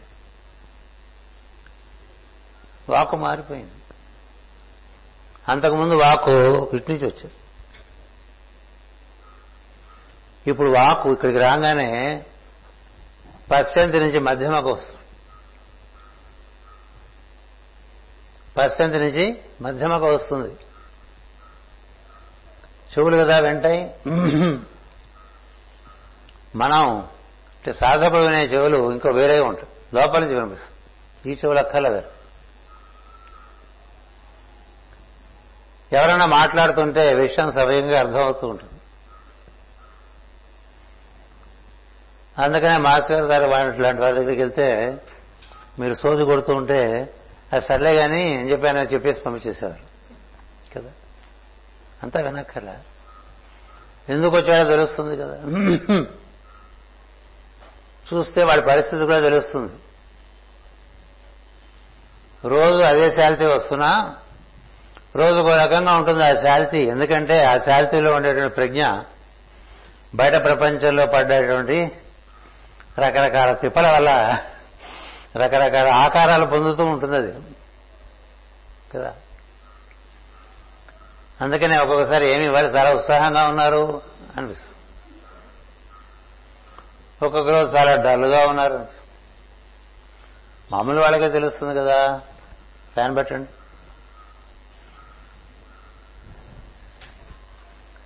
అందుచేత ఇలా వినపట్టడం చేత పలకటం అనేది ఉంటుందండి. ఆ వినపట్టం అనేటువంటిది క్రమంగా పెరుగుతుంది. ఇంకా దాన్ని మాట్లాడటం మొదలుపెట్ట మొదలుపెట్టేసరికి ఇతరమైనటువంటి విషయంలో ఎంతో ఆసక్తి తగ్గుతుంది మాట్లాడటానికి. అంటే ఒక క్రికెట్ మ్యాచ్ గురించి మనం డిస్కస్ చేయాలనుకోండి చేయబుద్ది కాదు. రాష్ట్ర రాజకీయాల గురించి మనం డిస్కస్ చేయాలనుకోండి చేయబుద్ది కాదు. దేశ రాజకీయాల గురించి నువ్వేం చేయగలవా పెట్టగలవా? ఎందుకు డిస్కషన్? నువ్వు మాట చెప్తే వింటాడాయన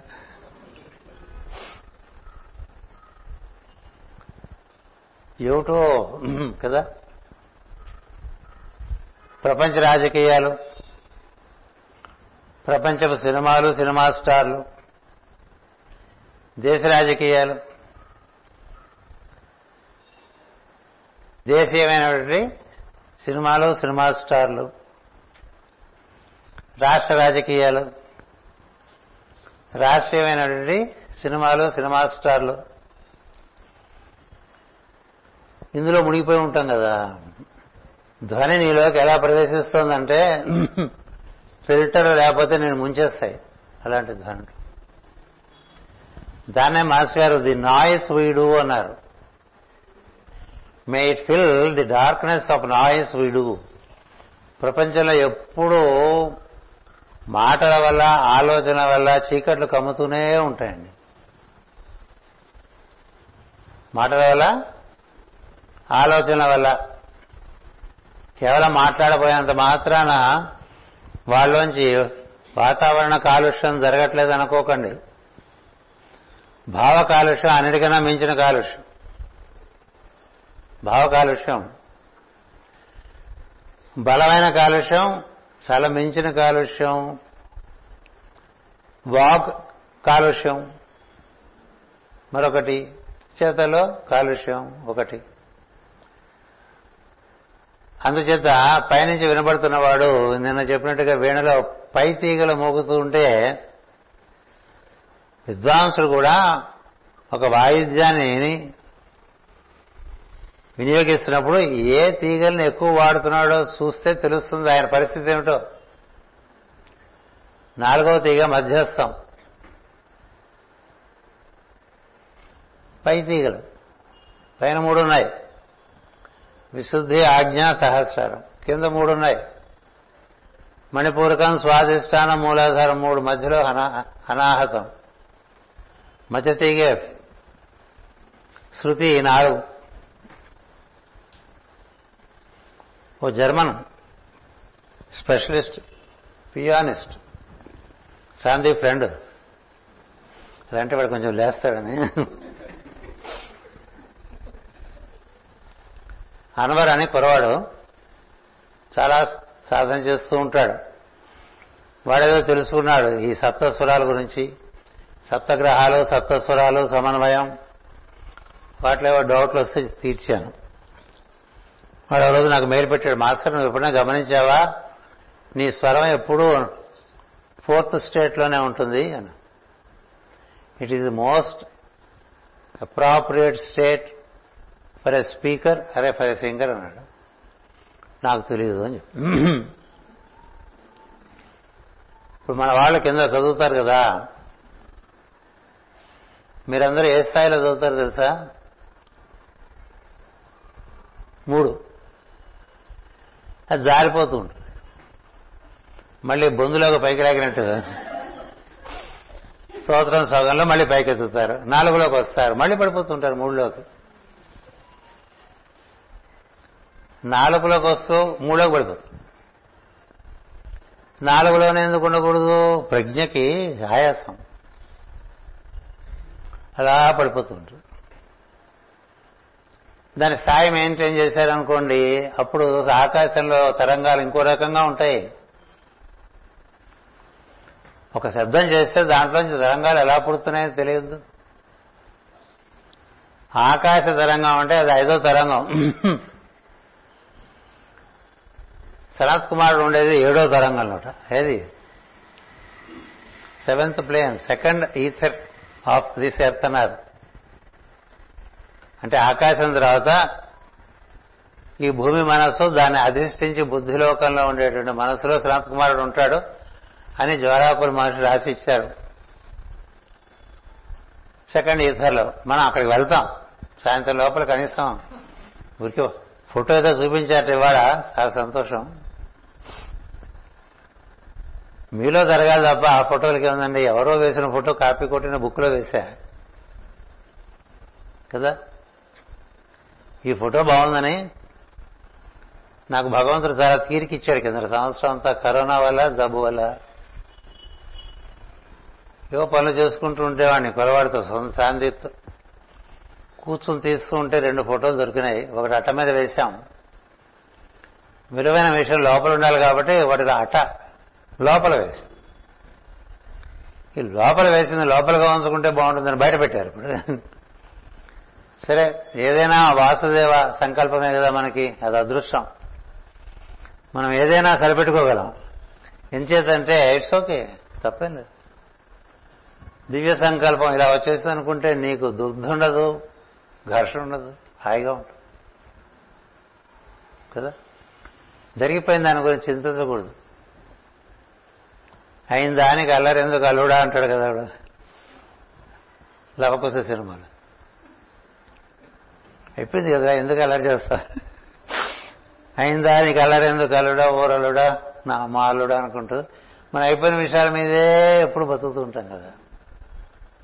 వచ్చింది. నేను పైన కూర్చుని ఉంటా అన్నీ వింటూ ఉంటాను. కాదే ఇది ఎప్పుడో ఈ మధ్య కొంచెం బట్టిగా గట్టిగా పైకంటే దానికి వ్యతిరేకంగా పనిచేస్తే నేను అందుకని అనలేను. ఇదేదో బాగుపడుతున్నట్టుగా ఒక చిన్న అనుమానం వస్తుంది నాకు. ఏది ఈ శరీరం? బాగుపడితే కిందకి రామా? సో అందుచేత మనవాడు చెప్తూ ఉంటాడు. క్రియేట్ హ్యాపీనెస్ కదా? మన దగ్గర ఉండొచ్చు ఉండకపోవచ్చు. పక్కవాడు హ్యాపీగా ఉంటాను చూసారు కదా? మన వచ్చి క్రియేట్ హ్యాపీనెస్ అంటే అతను వెళ్ళిపోయిన తర్వాత నాకు ఇంకో వాక్యం వినిపించింది. క్రియేట్ అండ్ రీక్రియేట్ హ్యాపీనెస్ అని. Hmm? ఏదో సంతోషంగా ఉండటానికి కారణం ఏం కావాలండి? సరే అలా ఉండగా ఈ ఆకాశతత్వంలో ఉన్నటువంటి వాళ్ళకి అన్ని అందుబాటులోకి వస్తాయండి.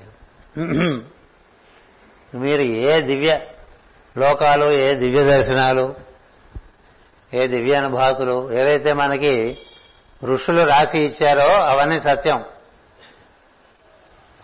అబద్ధాలు పుస్తకాలుగా రాయాల్సిన అవసరం ఋషులకు లేదు. మనందరినీ మభ్యపెట్టాల్సిన అవసరం కూడా వాళ్ళకు లేదు. వాళ్ళు సత్య దర్శనాలు అన్ని దర్శించారు. ఇలా ఉంటాయి ఇలా ఉంటాయి ఇలా ఉంటాయని చెప్పారు. మీరు దర్శనం చేసుకున్నాను అంటే ఇలా మార్గం ఉందని చెప్పారు. ఆ మార్గంలో మనం వెళ్తున్నాం అనుకోండి క్రమంగా మన స్పందనమే దీనికి ప్రమాణం. అది ఎక్కడ కొట్టుకుంటుందని? పంచి అంటారు కదా ఉడుగై పంచి అంటుంటారు. పక్షి ఎగిరిపోయింది అంటారు ఎక్కకూడదు ఇందులోనే ఉండాలి. పక్షి ఎగిరిపోతే కదలేదు ఆ పక్షే స్పందనం. దాన్నే హంస అంటారు దాన్నే గరుత్మంతుడు అంటాడు ఏమైనా పేర్లు పెట్టుకోండి. అది ఉంటే దానిపైన ఆయన ఉన్నాడు. దాని వెనకాల ఆయన ఉన్నాడు. ఆయన లేకపోతే అది కొట్టుకోదు. కదా? కొట్టుకోవడానికి ఏముండదు స్వామి అటు ఉన్నారు. కాబట్టే ఇటు ఈ స్పందన లభిస్తుంది. ఇప్పుడు కూర్చో. వీడుకో. కదా? నీ మాట చెప్- నువ్వు చెప్తుంటే వెళ్ళమని నా దగ్గరికి వినతాసుడు వింటలేదా అని పాడాడు త్యాగరాజస్వామి. కదా ఎందుకు నీ ఫీలింగ్ తప్ప. వినతాసురుడు విష్ణువు మాట వినకపోవటం ఏముంటుందండి? ఉంటుందా? ఉండదు.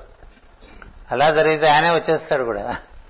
నువ్వు అలా ఉండు నేను ఇప్పుడు స్కూటర్ కిక్కిట్టు లేకపోతే గురుగారు వెళ్ళిపోయాడు కాదు. నీ స్కూటర్ కోసం నీ కారు కోసం కూర్చుంటాడా? ఏదో ప్రివిలేజ్ అటుపక్క స్వామి ఉన్నారు ఇటుపక్క స్పందన మనకి తెరవా తెరవా తలుపు తెరవా అని పాడుకునే పాటలు బోళ్ళు ఉన్నాయి అన్ని భాషల్లోనూ. తెర తీయగరాదా అన్నారు. కదా తెర తొలగింపు అన్నారు. మాస్టర్ సివి తిరుపతి వెళ్ళినప్పుడు నైవేద్యం పెడుతున్నారా? టప్ అని తెర అడ్డంగా వేశారట. మనకు అలాగే ఉంటాయి. ఎందుకంటే దట్ ఈస్ సివివి స్పాక్ ఇప్పుడు వచ్చి ఇక్కడ కూర్చుని ఇలా ప్రవచనం మొదలు పెడదాను ఓం మనకు కరడ నిన్న మన యూవీఎన్ రాజుకు జరిగినప్పుడు నేను ఎంత ఆనందించాను. నిజంగా it is the presence of the master the presence of the master is made to be felt through a significant event which is a distinct change in the flow of events అలా ఉంటుంది మనం వెళ్ళినప్పుడు విమానం cancel అయిపోవటం మళ్ళీ అదే వస్తుంది. వస్తుందో రాదో అనే ఒక యానిమేటెడ్ సస్పెన్షన్లో ఉంటుందంతా. వస్తే వస్తూ వెళ్తాం లేకపోతే ఇంటికి వెళ్ళిపోతాం అన్నట్టుగా ఉండాలి మనం. అలాగా ఒక చక్కని ఇన్స్టెన్స్ మనకి ధ్రువపరుస్తూ ఉంటుంది. ఇక్కడ ఈ లోకాల్లోకి వెళుతున్న కొద్దీ అప్పుడు ఆ పుస్తకాల్లో చెప్పిన విషయాలన్నీ మనకి ఇప్పుడు శంబళం ఉందా లేదా అంటే ఉందని ఎప్పుడో చెప్పారు పురాణాల్లో.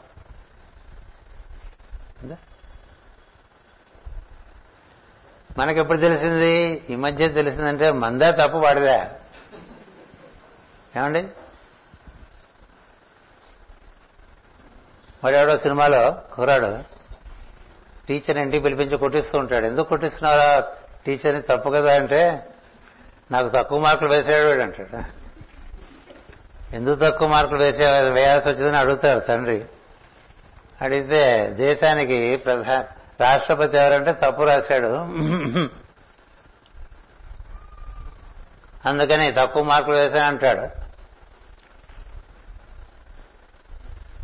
వాడెప్పుడో పెద్దవాళ్ళ పిల్లలు ఒకే క్లాసు మూడు నాలుగు సంవత్సరాలు చదువుకుంటూ ఉంటారు కదా. అదే క్లాసులో మూడు నాలుగు సంవత్సరాలు చదువుకుంటుంటారు కదా. వాడెప్పుడెప్పుడో చెప్పాడు మన రాష్ట్రపతికి అబ్దుల్ కలాం అని. సో మన వాడు ఈ పరీక్షలు మూడేళ్ళు రాస్తుంటే ఈ లోపల రాష్ట్ర రాష్ట్రపతి మారిపోయాడు కదా. ప్రతిభా భారత్ వచ్చేసింది. ఎవరని చెప్పావరా అని అడుగుతాడు కుర్రాడు టీచర్ని. ప్రతిభా భారత్ అని చెప్పావా అంటే చెప్పాను. మరి ఎందుకు వేసావు? తక్కువ మార్కులు అంటాడు. మారిపోయారు బాబు తర్వాత నీకు చెప్పాను ప్రతిభా భారత్ అని నా తప్ప అంటాడు. ఇవాళ శంబళం మనం తెలిసిన ఊరికి సంకల్పం తీసుకోవడం కాదు. ఎప్పటి నుంచో ఉన్నది శంబళం కదా? ఎప్పటి శంబళం అండి కలికి అవతారం అంటే శంబళ కలికి అవతారం లేకముందు లేకపోతే శంబళ లేదా? శంబళ ఈ భూమి కేంద్రం. ఈ భూమి కేంద్రం. ఈ భూమిని సంరక్షించడానికి ఉద్ధరించడానికి అక్కడ కూర్చున్నాడు. ఇది వాసుదేవ వ్యూహంలో మూడవ వ్యూహమైనటువంటి సనత్ కుమార వ్యూహం అది. వాసుదేవ వ్యూహమే నాలుగు వ్యూహాలు అనేవి కదా. వాసుదేవ సంకర్షణ ప్రద్యుమ్న అనిరుద్ధ వ్యూహాలు. ఈ నాలుగు వ్యూహాలు బాగా అర్థం కావాలంటే కపులుడు దేవహూతికి చెప్పినటువంటి బోధన అంతా క్షుణ్ణంగా అవగాహన చేసుకోవాలి భాగవతంలో చక్కగా రాసిచ్చారు. సనక సనందన సనత్ కుమార. సనత్ కుమార వ్యూహం అది. అది భూమిని సంరక్షిస్తుంది. ఎవరి నుంచి అంటే మన నుంచి కూడా. ఇక్కడ మానవులు ఈ భూమికి చాలా ఇబ్బందులు తెచ్చిపెడుతూ ఉంటారు. ఈ సంరక్షణతో పాటు మన్ని ఉద్ధరించడం మన సంరక్షణ భూమి సంరక్షణ అందరినీ ఉద్ధరించడం. దీనికి ఏర్పరచుకున్నారు వాళ్ళు ఒక అంతర్గత ప్రభుత్వం అంతరంగ ప్రభుత్వం. The inner government of the world అంటాం కదా.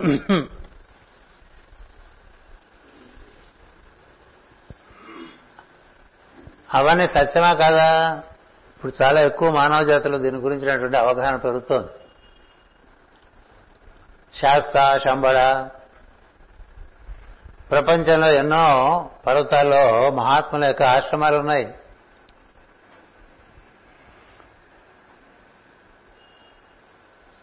అంతరిక్షంలో ఉండే దేవతలకు భూమి అంతా ఒకటే. పార్షియాలిటీ ఉండదు. భూగోళం మీద అన్ని చోట్ల జీవనదులు ఉన్నాయి. ఉత్తర వాహనలు తనకన్నా చాలా పెద్ద ఉన్నాయి. చైనాలో ఉన్నాయి యూరోప్లో ఉన్నాయి అమెరికాలో ఉన్నాయి. దక్షిణ అమెరికాలో ఉన్నాయి. మన నదులు ఏమీ కాదు ఆ నదులతో పోలిస్తే. కాకపోతే మనం దేన్నైనా దైవంగా చూడగలిగేటువంటి ఒక సంస్కారం ఉంది కాబట్టి మనం వాటిని పెంచుకుంటున్నాం. మిగతా వాళ్ళకి ఆ సంస్కారం లేదు కాబట్టి పాడు చేసుకుంటున్నారు. వాళ్ళని చూసి మనం కూడా పాడు చేసుకుంటాం అందువల్ల ఈ భూమికి ఎన్నో పర్వత శ్రేణులు ఉన్నాయి. అన్ని చోట్ల అద్భుతమైనటువంటి పర్వత శిఖరాలు ఉన్నాయి ఆశ్రమాలు ఉన్నాయి జీవనదులు ఉన్నాయి. ఎందరో మహాత్ములు దివ్యదేహధారలతో ఉన్నవాళ్ళు ఉన్నారు. గుంపులు గుంపులు గుంపులుగా అన్ని ఖండాల్లోనూ ఉన్నారండి. పర్వతాల్లో ఉన్నారు లోయల్లో ఉన్నారు నదీ తీరాల్లో ఉన్నారు. ఇప్పుడు మనం మహాసంకల్పం చెప్పుకున్నాం అనుకోండి బోల్డ్ చెప్తాం మన భూమి గురించి. అవన్నీ అక్కడ ఉన్నాయి మనకు తెలియదుగా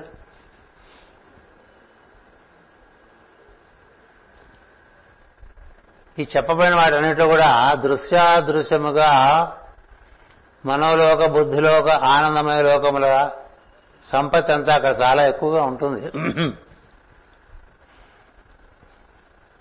మన పుణ్యక్షేత్రాలను కూడా అలాంటివి మనం బాగు చేసుకోవాలి తప్ప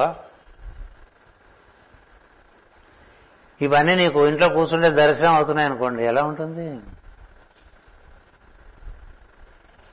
అది ఒక యోగ సాధకునికి అందింపబడినటువంటి అనుగ్రహంగా ఉంటుంది.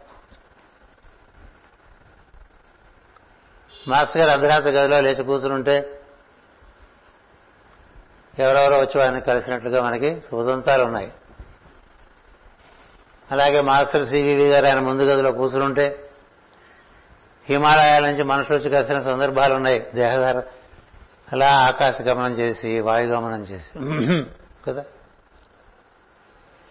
హేమన్ గారు వరండాలో కూర్చుని కోల్డ్ కాఫీ పెట్టుకుని కన్సూచంలో కూర్చుంటే పడ కూర్చులో ఎవరో ఒక ఆయన వచ్చారు. ఎక్కడి నుంచి వచ్చారో తెలీదు. వచ్చి కాలదండం పెట్టాడు.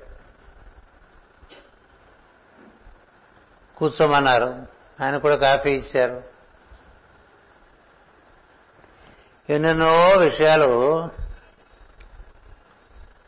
మామూలు వాళ్ళకైతే అర్థం కూడా కావు. అవన్నీ ఒక రెండు గంటలు మాట్లాడేసి మళ్ళీ దండం పెట్టి వెళ్ళిపోయాడు నేను. ఉంటారు కదా పక్కన. శిక్షకోటి ఎవరు సార్ అయినా ఎందుకు వచ్చారు ఎందుకు మీ దండం పెట్టారు నాకేం అర్థం కాలేదు. ఎదులే ఆ కాదు చెప్పాలి మాస్టర్ మనం చాలా కృష్ణతత్వం బాగా ఉన్నవారు. అసలు మన పరంపరలో కృష్ణతత్వం ఎక్కువ. అప్పుడప్పుడు అది చుణకమంటూ ఉంటుంది. ఏం లేదురా వాడు నేను ఇదివరకు జన్మల్లో ముచ్చుకుందరు అంటున్నాడు. నువ్వేమంటావు అన్నాడు. ఇది మనం పుస్తకాలు రాసేసుకున్నాం మా గురువు గారు ముచ్చుకుందరు మన గౌరవం మనకు ఉంటుంది కదా. ఆయన ఏమీ కాదంటే కొట్టిపారేసింది మనకి పెద్ద విషయం కదా. ఇప్పుడు ఇంత ఇంత పెద్ద విషయాలు కల్పించినప్పుడు నీకు ఎలా ఉంటుంది? ఇంక మనకి ఎందుకు ఇటు పక్క? ఉంటే వాళ్ళతో ఉండాలి చేస్తే వాళ్ళ పనులే చేయాలి బతికితే వాళ్ళ కోసమే బతకాలి అనేటువంటి ఒక స్థితి రాదు. అంతేగాని వాళ్ళ పేర్లు వాడుకోవటం చాలా కోప్పడేవారు మాస్ గారు. చెట్టు పేరు చెప్పి కాయలు అమ్ముకుంటున్నారు గాడిద కొడుకులు అంటున్నారు. గురుగారి భాష స్ట్రాంగ్గా ఉండేది. గుంటూరు భాష. నేను చదువుకునే టైంకే విశాఖపట్నం వచ్చేసాను కాబట్టి.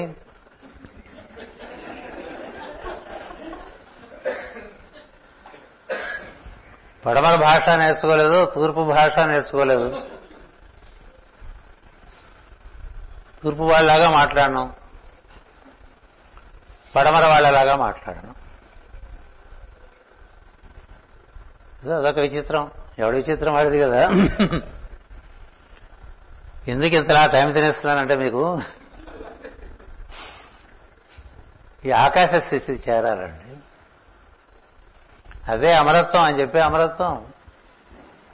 ఎక్కువ దూరం పోకల. అత్యతిష్ట దశాంగంలోని ఇక్కడి నుంచి ఇక్కడ కొలత వేసుకోండి మీరు వెళ్ళిపోవద్దు మీ ప్రజ్ఞ వెళ్ళిపోవాలి. మీరంటే మన దేహం అనుకుంటే కూర్చోండి. నేననే ప్రజ్ఞ స్పందనాన్ని పెట్టుకుని ఊర్ధముఖంగా ఉదానవాయువు పట్టుకుని మీరు చేసేటువంటి సాధనలో నిరంతరంతో బట్టి అది ముందుకు వెళ్తుంది. దీనికి నీకుండేటువంటి భక్తి శ్రద్ధ ఆర్ద్రత చాలా ముఖ్యం. గుర్తుపెట్టుకోండి పునాది భక్తి ఎప్పుడు కూడా. జ్ఞానికి పెద్ద అవరోధం ఏంటంటే జ్ఞానమే. జ్ఞానికి పెద్ద అవరోధం జ్ఞానమే. చూడరా మనం బావిలో నీళ్ళు కోసమని ప్రయత్నం చేస్తుంటే ఆ బోరింగ్ ఏమంటారు దాన్ని? ముళ్ళు. ఆ నీడిలా డ్రిల్ పట్టమని విరిగిపోతుంది మళ్ళీ పోతా మళ్ళీ విరిగిపోతుంది ఏం సార్ ఏమైంది? ఇంకెవదు సార్ అంటాడు. ఏమంటే బండరాయి పడిపోయింది అంటాడు. జ్ఞానికి అతని జ్ఞానమే బండరాయిగా అడ్డొచ్చేస్తుంది. ఇప్పుడు స్లాబు ఇలా వేసుకుంటే బొక్క పెట్టుకోవచ్చు. కదా? ఇలా డ్రిల్ చేసుకుంటూ వెళ్తుంటే పై ఫ్లోర్లోకి వెళ్ళిపోవచ్చు. ఇది మనం ఇక్కడ పెద్ద మన గణేట్ డ్రైవ్ స్లాబ్ లాగా వేసాం అనుకోండి. దాన్ని డ్రిల్ చేయండి. అందుకని జ్ఞానికి అర్థం. బాధ బా- బాధాకరమైన విషయం ఏంటంటే అతని జ్ఞానమే అతనికి అడ్డొస్తుంది ఎందుకంటే తను జ్ఞాని కదా అనేటువంటి గుర్తుంటుంది మర్చిపోలేడు. భక్తుడికి సమస్య ఉండదు. భక్తుడికి ఏంటంటే సహజంగా ఓ స్తోత్రం విన్నా ఒక ఆరాధన చేస్తున్నా. ఒక రకమైనటువంటి ఆర్ద్రత కలుగుతుంది. గుండె కరిగి కళమ నీళ్ళు వస్తూ ఉంటాయి. కొండకసో అని రాస్తూ ఉంటాం కదా అప్పుడప్పుడు. తన్మయం కలుగుతూ ఉంటుంది హాయిగా ఉంటుంది. నోరు నువ్వంగా శివ పూజ చేయనేడి చేయడేని అంటారు కదా. చతురారంగా శివుని పూజించరే. కమలాక్ష నర్చించు కరములు. కరములు శ్రీనాథు వర్ణించు జిహ్వ. జిహ్వ నాలుగు వాడితే ఆయన వర్ణించే పద్ధతిలో ఉండాలి కదా. సురరక్షకుని చూసు చూడుకులు చూడుకులు ఇంకా తరకు రాలా మనం. భగవంతు వలగను పదములు పదములు. నువ్వు ఎప్పుడు ఏ విషయం గురించి ప్రయత్నం చేస్తున్నా నీ కాళ్ళు అందుకు నడవాలట. అక్కడి నుంచి మొదలు పెడతాడు ప్రహ్లాద్. ఈ శ్రీనాథ వారి నుంచి జక్కువ జక్కువ బాగా అలవాటు అయ్యే రుచి కలిగితే నామ సంకీర్తనమందు కానీ నామస్మరణమందు కానీ ఒక స్తోత్రమునందు కానీ ఒక భజన ఎందు కానీ అది మనం మనసు పెట్టి ఆలాపన చేస్తే కన్నులు మూతపడి గుండెలు ద్రవీకరించి నీళ్ళు వచ్చేస్తాయండి. నూనె చూసారా? ఒంటి నిండా ఉంటాయి. వెంట్రుకలు. అవి నెక్కపడుచుకుంటాయి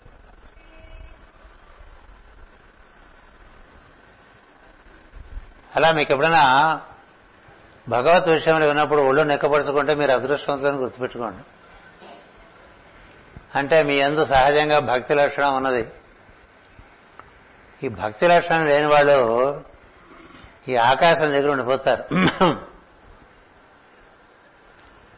అంటే విశుద్ధి నుంచి ఈ భూమధ్య లోపల భక్తి లక్షణం ఉన్న వాళ్ళకి అక్కడి నుంచి మార్గం బాగా సులభం అవుతూ ఉంటుంది. అందుకనే మనకి కథలో కూడా భక్తి జ్ఞాని అవటం జ్ఞాని భక్తులు అవటం అనేటువంటిది జరిగి ఆ తర్వాత రెండు చక్కగా సమిశ్రమం చెందిన తర్వాతే ఆ పై విషయాలు అందటానే ఉంటుంది. పదకొండు అవుతుంది ఇంకొక ఉదాహరణ చెప్పవలస్తా మాస్టరీకే గారు భక్తుల జ్ఞాన? యోగ ఆయన జీవిత చరిత్ర మనం చూసుకుంటే ప్రారంభం అంతా భక్తే. భక్తే. ఎంత అద్భుతమైనటువంటి రచన చేశారండి భక్తి. ఆయన భక్తి ప్రకటన అంతా కూడా గోదావైభవంతో కొంత ఆపారు కదా? మరి గోదావైభవం పుస్తకంలో మాస్టర్ గారు చూపించినటువంటి అనుభూతులు ఉన్నాయే? మనందరం ప్రతినిత్యం కోరుకోవాల్సిన అనుభూతులు ఆ ముప్పై రోజులే కాదు సంవత్సరం అంతా కూడా. ఆయనయే గోదా. ఆయనే గోదా. కవి తను గోదా స్థానంలో పెట్టుకున్నారు. కృష్ణుడితో అనుభూతులు రాసుకున్నారు. చక్కని పుస్తకం వచ్చింది. ఈరోజు మన వాళ్ళు శ్రద్ధాలు చదువుకుంటూ ఉన్నారు. అలాగే రాసలీల శ్రీపతి ఎంతెంత భక్తిపరమైనటువంటి ఆరాధన చేశారో మనకు తెలియదు అటుపైన కదా మనకు మాస్టర్ సివి దర్శనము అటుపైన మరొక విచిత్ర వ్యక్తి దర్శనం. మాస్టర్ సివి దర్శనంతో యోగం. విచిత్ర వ్యక్తి స్పర్శతో విశ్వవ్యాప్తమైనటువంటి జ్ఞానం. ఇంకా అక్కడి నుంచి వేరే లోకాలతో సత్సంబంధాలు. ఇంకా వారితోనే పని వారి పనే. మారిపోలే మారిపోయింది. ఎక్కడి నుంచి ఎక్కడికి మారింది? అప్పుడప్పుడు అంటుండేవారు తెలుగు పండితున్నారే నా గురించి మాట్లాడక ఇప్పుడు నా మంచి మాట ఆయన గురించి నేను పక్కనుంటే కాస్త తప్పదు కదా మనకి. చూస్తుంటేనే ఆయన ఏదో కాస్త ప్రశంసించాలనిపిస్తుంది. కాస్త ఒప్పుకోరు. చోకేసేస్తారు. ఆ ఉదయ్ తెలుగు పండితుడు నీకు నా గురించి ఏం తెలుసు? అన్నారు నా ఒంటి నిండా నష్టం ఉండేదయ్యా చాలా గలీజుగా ఉండేవాడు నేను. స్నానం చేయాలంటే చాలా బ్రహ్మప్రాయంగా ఉండేది నాకు. పదిసార్లు చెప్తే కానీ స్నానం చేసేవాడిని కాదు. ఇవాళకి నీకు తెలుసు కదా రోజు గడ్డం చేసుకోనని బద్దకస్తున్నా బద్దకిష్ట నేను. నష్టం పీల్చేవాడిని. అది కూడా అంత బాగా చేత కదా ఒంటి మీద పడిపోతుండేది. ఈ సొక్కాలంటే నష్టమే ఉండేది. అక్కయ్య గారిని అడుగు బాగా చెప్తారు. ఒక భక్తి ఒక పరమ భక్తి నుంచి జ్ఞానము యోగములోకి ప్రవేశించి ఈ లోకం మారి ఇంకో లోకంలో ప్రవేశించి ఆ లోకంలో ఉండేటువంటి మంచి విషయాలు మనకు అందించడానికి తిరిగి వచ్చిన వాడిని ఈ లోకంలో ఉండేవాళ్ళు ఎట్లా చూస్తారు? ఎట్లా చూస్తారు?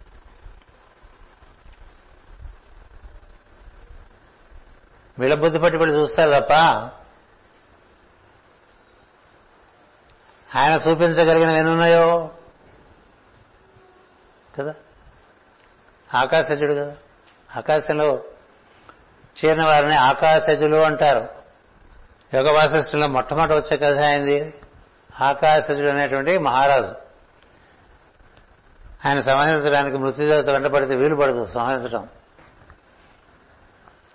మీరు కూడా పోతే యమధర్మరాజు దగ్గరికి వెళ్ళి నా వల్ల కావట్లేదని చెప్తా నవ్వుతాడు యముడు. ఆకాశం చేరిన వాడికి మృత్యువేమిట్రా? అంటాడు. మీకు మృత్యు ఉండదు. అని మాస్టర్ గారు చెప్పారంటే ఆకాశం చేస్తమే ఆకాశానికి మృత్యు లేదు మార్పు లేదు ఏమీ లేదు. మరి ఆకాశంలో మళ్ళీ మనకి మహదాకాశము పరాకాశము ఉన్నాయి.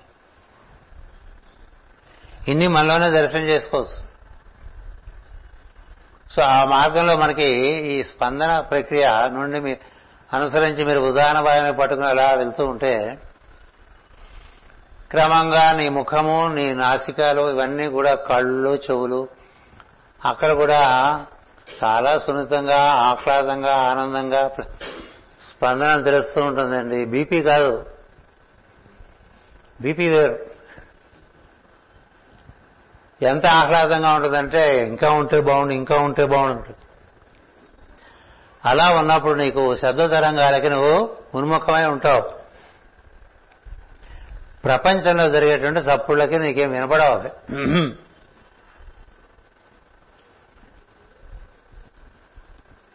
అలాంటి పరిస్థితి యోగంలో మనకి ఎక్కడికో సహస్రాల వరకు వెళ్ళక్కల లోపలే లోపలే జరుగుతాయి.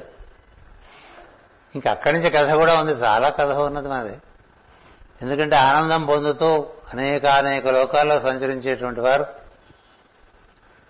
వారందరూ ఇప్పుడు విద్యాధరుడు చిత్రకేతు గురించి రాశారు. ఎంత బాగా రాశారు? ఎప్పుడు ఆయన అక్కడే తిరుగుతుంటారు మనం ఎప్పుడు విశాఖపట్నం రోడ్డు మీద తిరిగినట్టు. ఆయన ఆకాశంలో తిరుగుతుంది విద్యాధరులకు చక్రవర్తి మనకి ఏ కథ ఇచ్చినా భూమి మీద నడిచినట్టుగా చూపిస్తుంది అనుకుంటూ ఉంటాం. అసలు కొన్ని అవతారాలు భూమి మీద జరగలేదు. అందువల్ల ఇవన్నీ మనం పొందటానికి తీసుకోవాల్సిన శిక్షణ.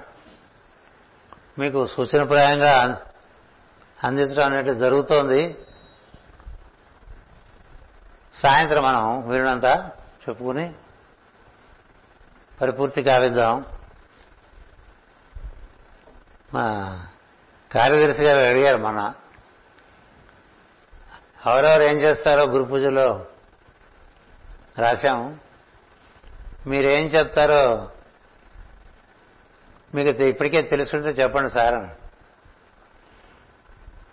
అంటే నాకు తెలియదు నవనీతం తెలిస్తే చెప్పేవాడిని. చూద్దాం.